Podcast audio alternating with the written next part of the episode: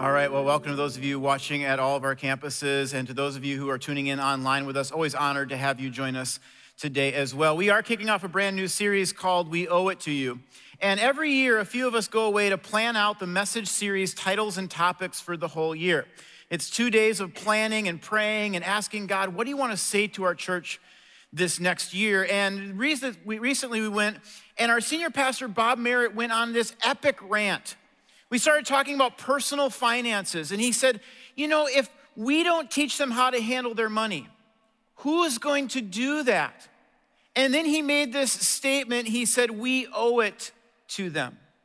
And that's really the heart behind this series that we owe this to you. I mean, maybe when you were eight years old, you took Financial Peace University. Maybe when you were you know, a younger kid, your parents had you set aside 15% of your Halloween candy as an emergency fund in case a disaster hit. But I'm guessing that's probably not the case. Most of us learn how to handle our money simply by watching our parents, whether that's good or bad. We've had very little instruction on this. And so today's message is titled, Make Your Money Behave.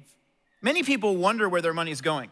They look around, they're like, I don't know. I mean, I, I, thought I made more. I'm not sure what we're spending it on. They wonder where their money is going. God's plan is different. God wants us to tell our money where to go. Look what financial expert Dave Ramsey has to say about this. He says, When you make your money behave, it stretches and goes further. Now, no need to raise any hands, but how many of us here would say, I'd like my money to stretch a little bit?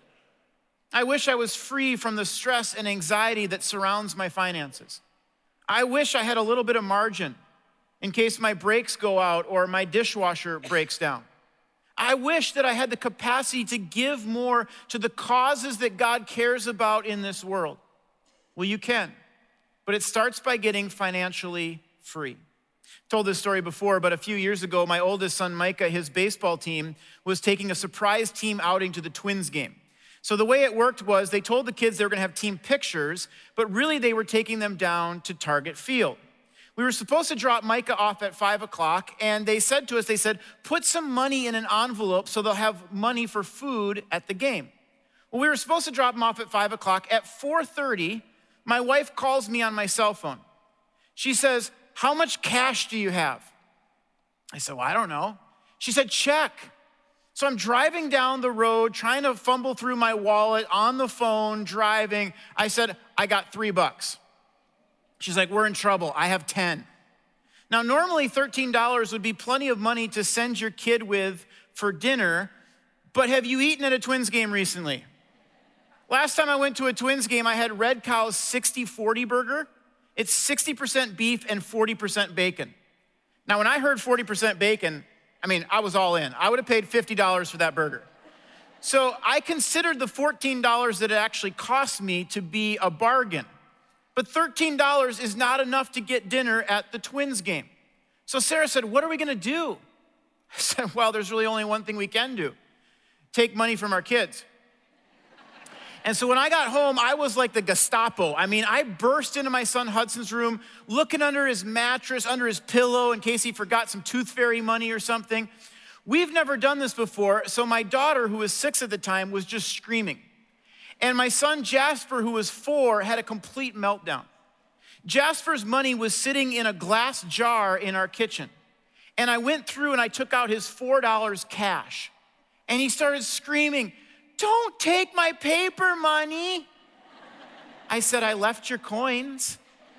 But he's smart. He knows it's all about the George Washingtons at that age. And so he kept yelling, Don't take my paper money.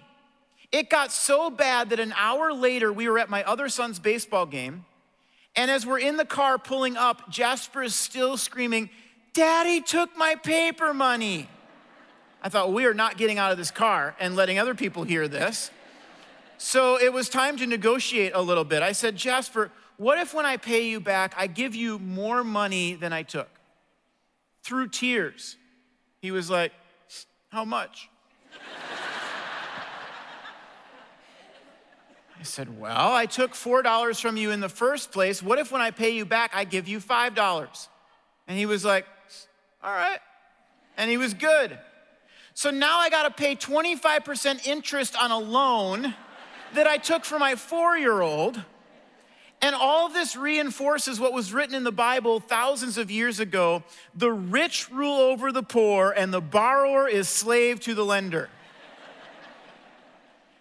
Which means that every time I take on debt, every time I sign off on a new payment plan for a car, boat, TV, or appliance, every time I borrow money to pay for a home, a school, a business, or for my son's dinner at the Twins game, I become a slave to the lender. How many of us here have a brand new car, kitchen, or membership that we can't even enjoy because the payment plans are killing us? Advertisers will tell you, well, you can have it all in 40 easy payments. That is not true. I have never met a payment plan that was easy. Payment plans enslave you to people who don't know you and who don't care the borrower is slave to the lender. The most recent statistics on credit card debt in America came out just two weeks ago. And really fascinating, they found that 50% of Americans have credit card debt, which might seem high to you, but it's actually down 10% from the year 2000.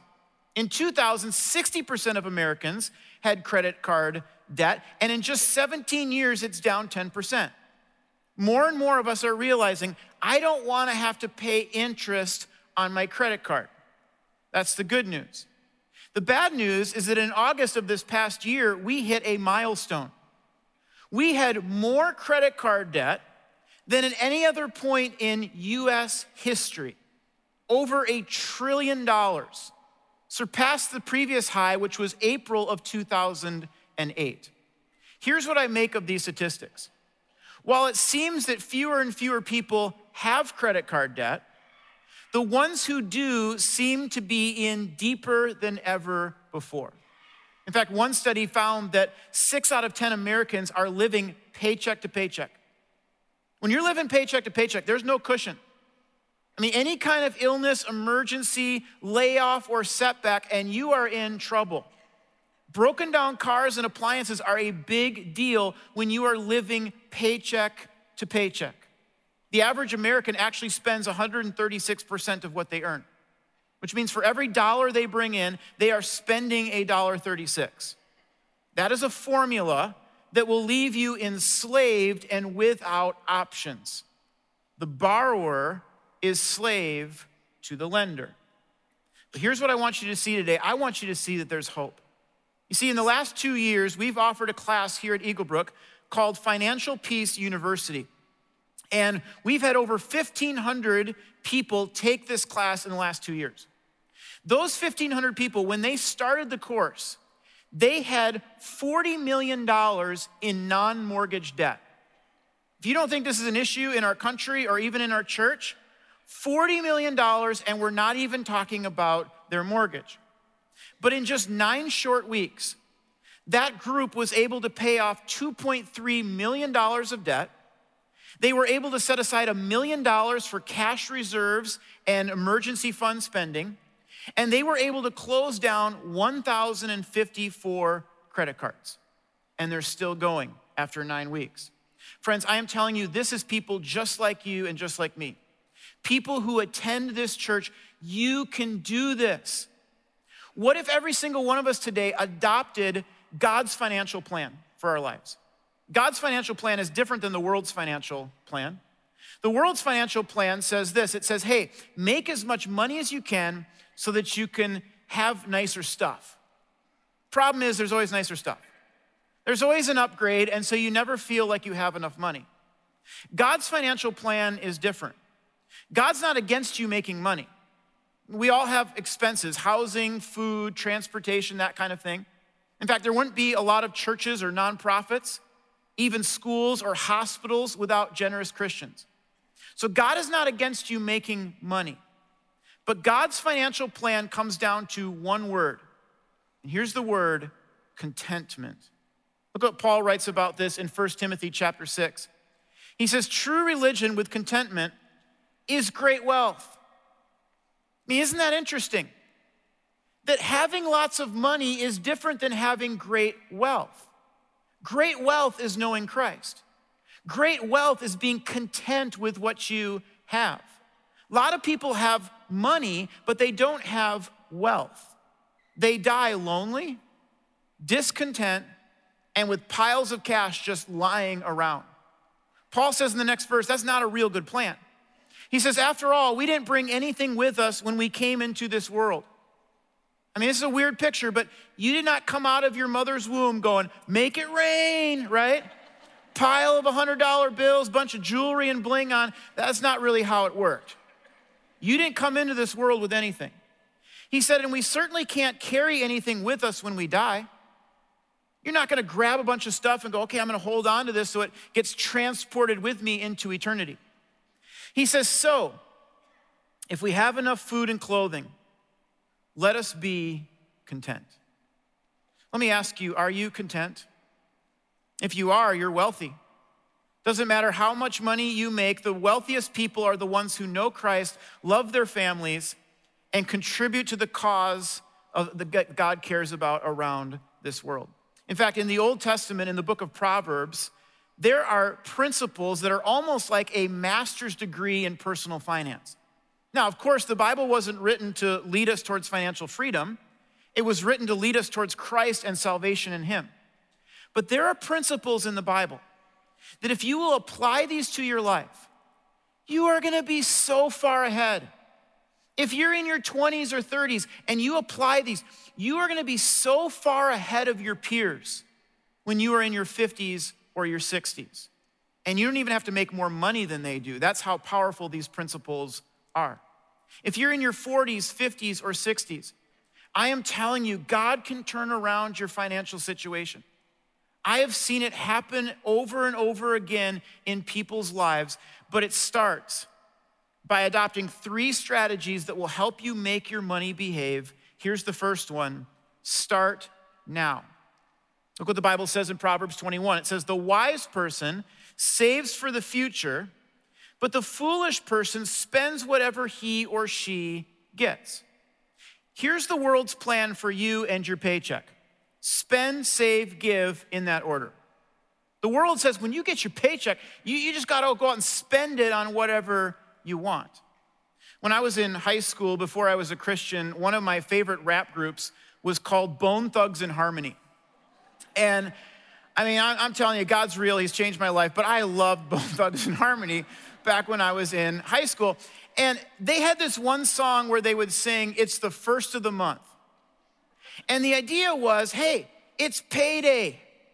It's the first of the month. So you should just go spend your paycheck on whatever you want. We even have phrases now like YOLO, you only live once, which means go ahead and buy the car or boat or motorcycle because, come on, you only live once. The world says when you get your paycheck, you should just spend it.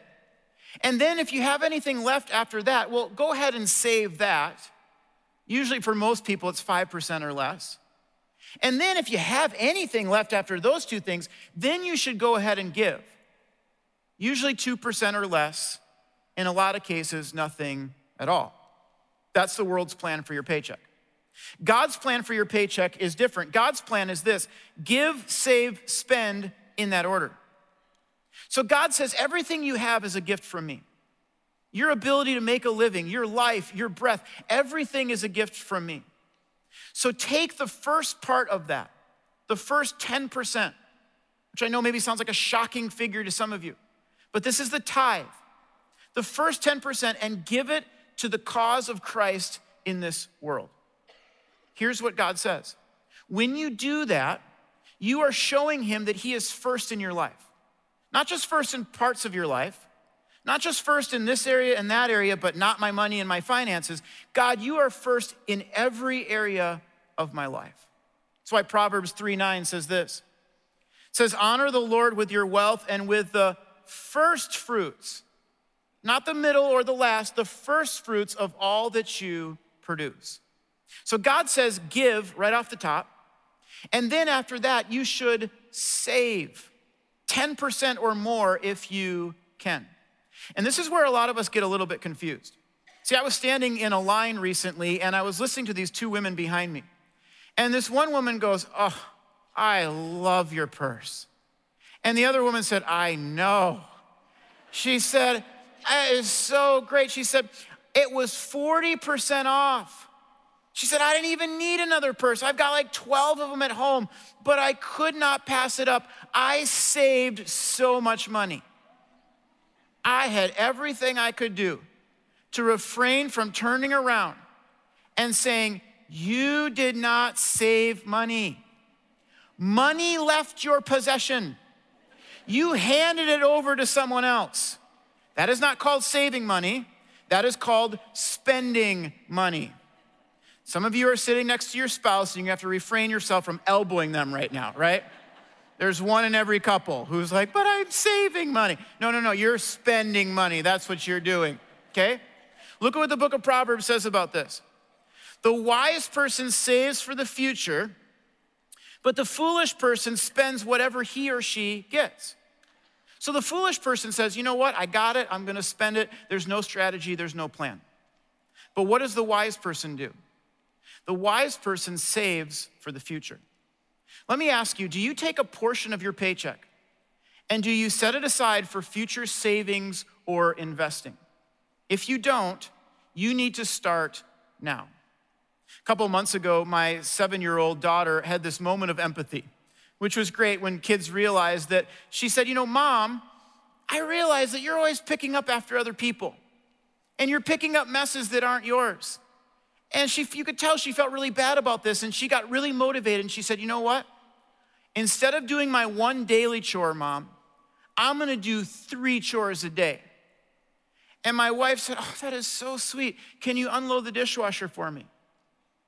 And Isabel goes, Well, how about we start this tomorrow? Isn't that how most of us are when it comes to our savings? I mean, we, we know we ought to save. We know we should be setting aside some money for the future, but we say, How about we start that tomorrow?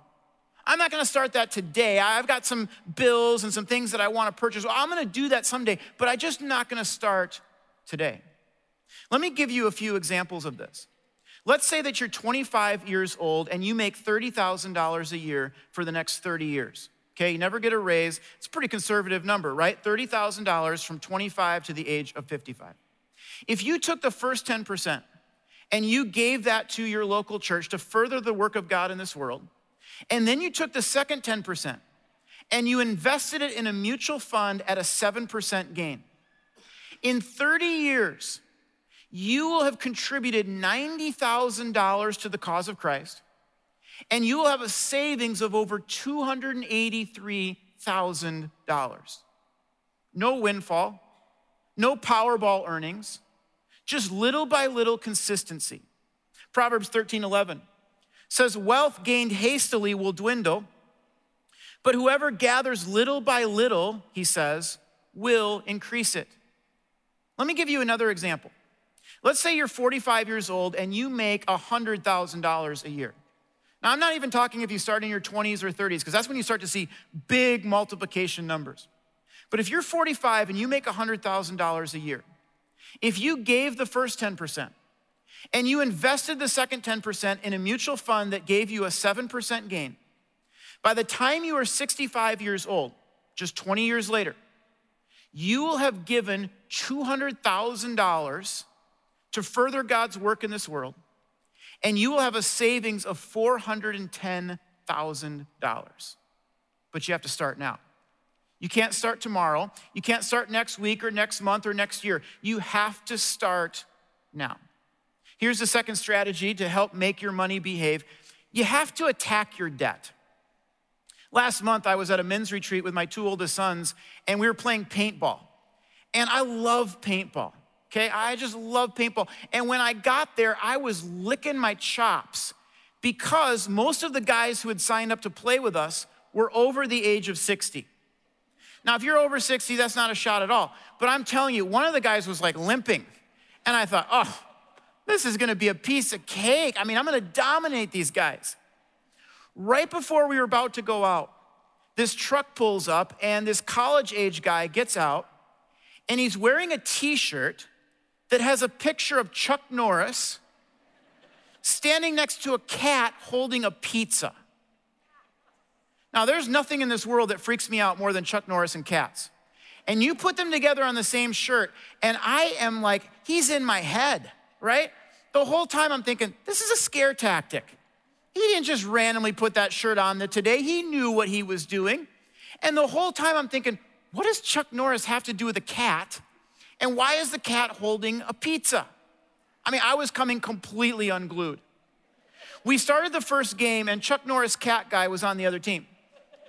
And I'm telling you, I didn't even see him. He was like this killer ghost, but he single handedly took out our entire team. He did the same thing in game two. Starting game three, I was intimidated. I felt defeated. I wanted to hide behind my bunker and just go in the fetal position and cry, right? That's what my contribution was gonna be to that game. But then I realized that Chuck Norris cat guy was always attacking me before I could attack him. And so I knew what I needed to do. When the horn went off, I sprinted to the midline and I pinned him behind a bunker. And then he just randomly like stuck his paintball thing up and, and got me. Chuck Norris doesn't die, apparently. But here's my point. When you look at your debt, you are gonna feel intimidated. When you sit down and look at your budget, you're gonna feel defeated. You may look at your school loans and want to just crawl into a fetal position and cry. Here's what you need to do instead you have to attack your debt before it attacks you. Proverbs chapter 6 says this Save yourself like a gazelle from the hand of a hunter. He's talking about the context of debt here, and he says, Save yourself like a gazelle from the hand of the hunter. Now, if I could for just a moment, allow me to go Discovery Channel on you. Because what is the primary hunter of a gazelle? Well, it's the cheetah. I love cheetahs. They can go from zero to 47 miles per hour in just four leaps. They can reach speeds of up to 70 miles per hour. If you are a gazelle, how do you save yourself from the hand of a cheetah? Well, the answer is you don't even get close to it. For us, this means that if you're a college student and you're walking through the commons area at your college and you hear somebody go, Hey, if you sign up for this credit card, I'll give you a free t shirt. You run, okay? I don't care if you don't have a clean t shirt in your possession at that moment, which is common for many college students. You just run. It means that if you have a car payment that is just killing you, you sell that car and you buy something used and cheaper because debt is hunting you. Credit card companies are hunting you. You better have some gazelle like intensity. You better attack your debt before it attacks you. Now, how do you attack your debt? Well, for years, we've taught something around here called the debt snowball by Dave Ramsey. And here's how the debt snowball works. Let's say you have $450 that you owe to Lowe's, and you have a minimum payment on, on that card of $50. Then let's say you owe Target a $650 debt, right? You went to get some toothpaste. You're like, I'm just gonna go get a little bit of toothpaste. You came out, you're $650 in debt. That's usually how it goes at Target, right? You have a minimum payment on that of $30. Then you borrowed some money from your parents and you have a $400 a month car payment. Here's what you're gonna do you're gonna find 200 extra dollars per month. You say, How am I gonna find 200 extra dollars per month? I don't know. Somehow you're going to find it. You're gonna take a second job. You're gonna start to sell some stuff. You're gonna sell so much stuff, your kids are gonna think they're next. I mean, you are gonna name your dog eBay, you're gonna put your cat on Craigslist. If it's not bolted down, you are going to sell it. You're gonna eliminate DirecTV. You're gonna get rid of expensive memberships. You're gonna downsize your mobile data plan. You're gonna start bringing a bag lunch to work instead of eating out every day. I don't know how you're gonna do this, but somehow you're gonna find 200 extra dollars per month. Then here's what you're gonna do you're gonna take that 200 extra dollars per month, you're gonna add it to the $50 that you are already paying to Lowe's, and you're gonna pay that $250 towards Lowe's. In just a few short months, Bye bye bye Lowe's. This is where the debt begins to snowball. Because now you're gonna take that $250 that you used to pay off Lowe's, you're gonna add it to the $30 you were already spending on Target, and you're gonna apply that $280 to your Target debt. In a few months, Target debt is gone. Then you take that $280 and apply it to your next debt, and the snowball begins to get bigger. Friends, you can do this, but you have to attack your debt before it attacks you. Here's the third strategy to make your money behave you need to say no today so that you can say yes tomorrow. Proverbs 21 again says, Whoever loves pleasure will be a poor man. He who loves wine and oil will not be rich. In that culture, wine and oil were luxuries. In other words, what he's saying is you can have those luxuries today, but you're gonna be broke tomorrow. Or you can say no to those luxuries today so that you can say yes tomorrow. I've tried to live this way my whole life. I grew up in Wayzata, and there's probably more economic diversity in Wayzata than you would imagine. But when I was in high school, one of my friends, his parents bought him a brand new BMW just to drive around as a high school student. My parents were like, We've got a 1988 Plymouth Voyager minivan. It's baby blue color, it's pretty cool. You can drive that. These days, I drive a 2001 Toyota Highlander, and I love it. 16 year old car, absolutely love it. The only problem is that oftentimes when I turn it on, it makes this screeching noise which when I'm around church is fine. People around church are like, oh, that's cool, humble pastor, way to go. I'm telling you, when I'm out in the world, it's not cool. I was at my son's baseball game and I tried to turn on my car, and this dad looked at me with the most disgusted look on his face. And you could just tell he was like, You need to get a new car. And maybe someday I will. But I wanna say no today so that I can say yes tomorrow. Considering the fact that I've jump started that car five times in the last two days, I'm literally saying yes tomorrow, okay? I wanted you to know that because you're gonna see me driving a different car and you go, he's a liar. No, no, no, no, no. literally, yes is tomorrow for me on this deal. My wife and I, when we were first married, when we moved into our house, we did not have TV or the internet. And she used to get made fun of unmercifully at work. They're like, You don't have a TV? You don't have the internet? What do you do at night? And I kept trying to convince my wife that she should wink at him and be like, You know what we do at night. and my wife's like, I don't wanna lie. I'm like, You should, it's okay, I think. When, get your giggles out here because I'm going to get into something important here pretty soon. when we moved into the house that we live in now, we actually got it for less than we budgeted for. And we did that. We got on a 15 year mortgage because that was Dave Ramsey's recommendation not to pay interest on a 30 year loan.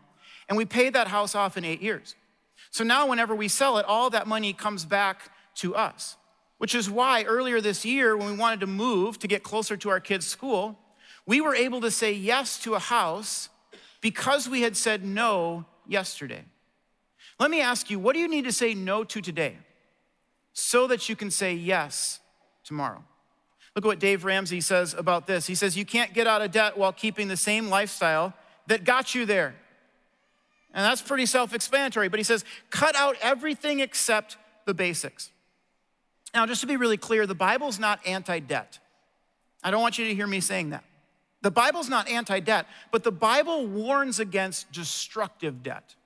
Here's what destructive debt is destructive debt is debt that doesn't appreciate in value. So, for example, taking out a loan for a house, for school, to start or grow a business, all of those would be examples of debt that could appreciate in value. I would call that permissible debt. Still have to be wise about that, but it's permissible. But the Bible speaks of another kind of debt that doesn't appreciate in value, and that's something like credit card debt. You should never have credit card debt. When you are paying interest on your credit card, you are wasting your money. What do you need to say no to today so that you can say yes tomorrow? Now, I realize that in a, crowd this size, that there are probably many of us who you have credit card debt or a car payment or something like that, and you feel embarrassed and defeated. And please don't. I mean, I've made as many dumb purchases as you have. I struggle with these things as much as you do. Instead of feeling defeated, why don't you attack this? Why don't you say, I'm gonna do the debt snowball? I'm gonna attack my debt and I'm going to start to pay it down. What if for some of you, you say, you know what, I'm, I'm working two jobs, I'm not buying $5 coffees every day, but still money is a source of stress and anxiety for you? What if you invited God into your finances this week? You say, well, I have. He, he turned me down on that. No, I don't think He did. God wants to provide for you, He wants to care for you. What if this week you just invited God into your finances and you said, you know what? I may not have everything that I want, but God, I'm so grateful that I have everything that I need. I am content. Some of you may need to take a class like Financial Peace University or sit down and do your budget. That's what happened for one couple in our church. I want you to see their story. Take a look. My name is Miles. Uh, Shannon and I got married in 2015. Yeah, marriage is great. Uh, get to learn a lot. I definitely have grown the most in the last two and a half years being married. When we were dating, Miles and I didn't really talk about money. But when we got engaged, my parents said it was important that we sat down and started learning how to manage our money wisely. And so they paid for us to go through Financial Peace University as an engagement gift. Before we took the class, we had to start talking about how much debt we had and it's easy to look at your own and be like, okay, I, that's a lot. But then once it you know comes together and you both have it, it's just like, whoa. So when we put our debt together, we realized we had $95,000 in debt. So we had our student loans and we had a car loan. It wasn't necessarily like credit cards and a bunch of unwise spending, but we knew that we needed to get rid of our debt in order to get to the life that we wanted to live together. Yeah, we're both really young. I mean, still early in our career, so we don't make that much money. But we knew that being on a budget, we could still knock it out. And we really were excited about that, and we moved forward.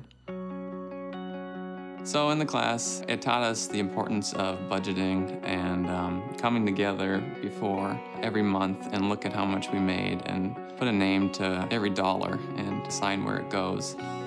We realized that we had to make a lot of sacrifices in order to get through this big mountain of debt. So we decided to live on half of our income and cut out things like clothes. So we would shop at the thrift store. We would host our friends for dinner instead of going out to dinner with them. We don't have cable. We also chose not to buy a house. We live in an apartment instead. We started gardening because we thought we would save money and all of our food and vegetables would be just right outside. But that ended up actually costing way more money and way more time. So it was not worth it. I would not recommend doing that. We still had fun, it just looked different. So we'd go for walks because that was free. We would go to Cup and Cone and get 50 cent ice cream cones. I went to the library often. I'd stop buying books and I borrowed them from the library instead. Miles does a lot of fishing. That's free. Yeah, it became really oddly satisfying to take our debt total and cross it out and uh, bring it to a lower number at the end of every month. The biggest challenge for me was comparison. All of our friends are buying houses and they're having babies, and that is something that we want so badly. We want to be in that season of life with them, and right now we're spending our money on our debt instead of growing our family and buying a house and doing all the fun things that our friends are doing. It's really not all that bad. It actually helped our marriage in the long run because it made us have to work together as a team I know that money is a huge stressor in marriage, and for us to have not had to fight about it and to actually be on the same page is amazing. We are forced to communicate. We decide together how we're going to spend our money for the month. So if he's buying seven fishing lures, I know in advance, so I'm not going to get mad about it because I've already agreed to it. Seven fishing lures? I don't know. You don't buy seven. I would never let you. But. yeah. As of August 30th, uh, we are officially debt free with a net worth of zero. We paid off all $95,000 worth of our debt in two years and three months. Now that we've paid off our debt, we're literally broke. We have no money, but we can start saving and we can start looking forward to where we want to go next. And we have the freedom to make choices as we move forward into the next stages of our lives. It's quite amazing to see how God provided and brought us through uh, all this. We wouldn't have been able to do this on our own. It feels so great to have that weight off of our shoulders now. We've said no to a lot of things in the last few years so that we can say yes to them in the future in an even better way. And throughout these two years that we've been sacrificing to pay off our debt, it's been amazing how grateful we've actually felt that we have clothes, we have a place to live, we have food to eat, we have friends, we have family. Like, what more do you really need? It's humbling to see how God has continuously shown up for us and I'm excited to see what He's going to do in our lives in the future. You know, Miles and Shannon are at a different stage of life than, than many of us are, and, and maybe you're in a stage of life where there's kids and there's bills and there's all kinds of other expenses in your life, and we, we totally get that. But what if this week you said, you know what, I'm not gonna live under this cloud of debt anymore? I'm gonna take a class like Financial Peace University. You can find information about that in your program or on our website. But I'm going to take a class like this and I'm going to start to get a handle on this debt, which keeps growing in my life, and I'm actually going to attack it before it attacks me. For some of you, you say, you know what, I'm, I'm not in debt. God's really blessed me financially. We're pretty financially free. What if this week you said, you know what, God, I'm open to the idea that maybe you would want me to give more? That maybe there's a cause in this world or something that the church is doing that you say, you know what, I could increase my giving. That God didn't just give this to me to say, you know what, spend it all on yourself, but He gave it to me very strategically. It's His. And I want to steward that and spend that very, very wisely. Maybe for you, you say, you know what, I'm going to increase my giving by a percentage or more. Others of you say, you know what, I just don't even know where my money's going. I mean, I wonder where it's going. I think I've got more than I really do. You need to sit down this week. You need to get a budget. You need to start to tell your money where to go. You need to make your money behave. Let's stand and pray together at all of our campuses before we're dismissed.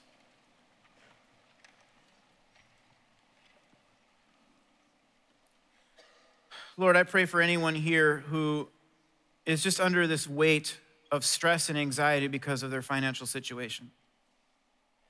God, would you provide for them? Would you help them to recognize the good things that have come from you and to be content knowing they have everything that they need. God, for others of us, maybe financially we've been given a lot, and to whom much is given, much is expected. God, I pray that we would come before you this week and we would just see, God, are you satisfied with the level of generosity in my life? Are you satisfied with the level of giving? Or, or maybe is it time for us to stretch a little bit in that area? And God, I thank you for your word, which gives us practical instruction on how to spend our money and handle our money, God, I pray that we would all honor you with what you've given us. I pray we would put you first in this area of our life. We pray it in Jesus' name. Amen. Hey, if you need prayer, come on down front. Otherwise, have a great day, everybody.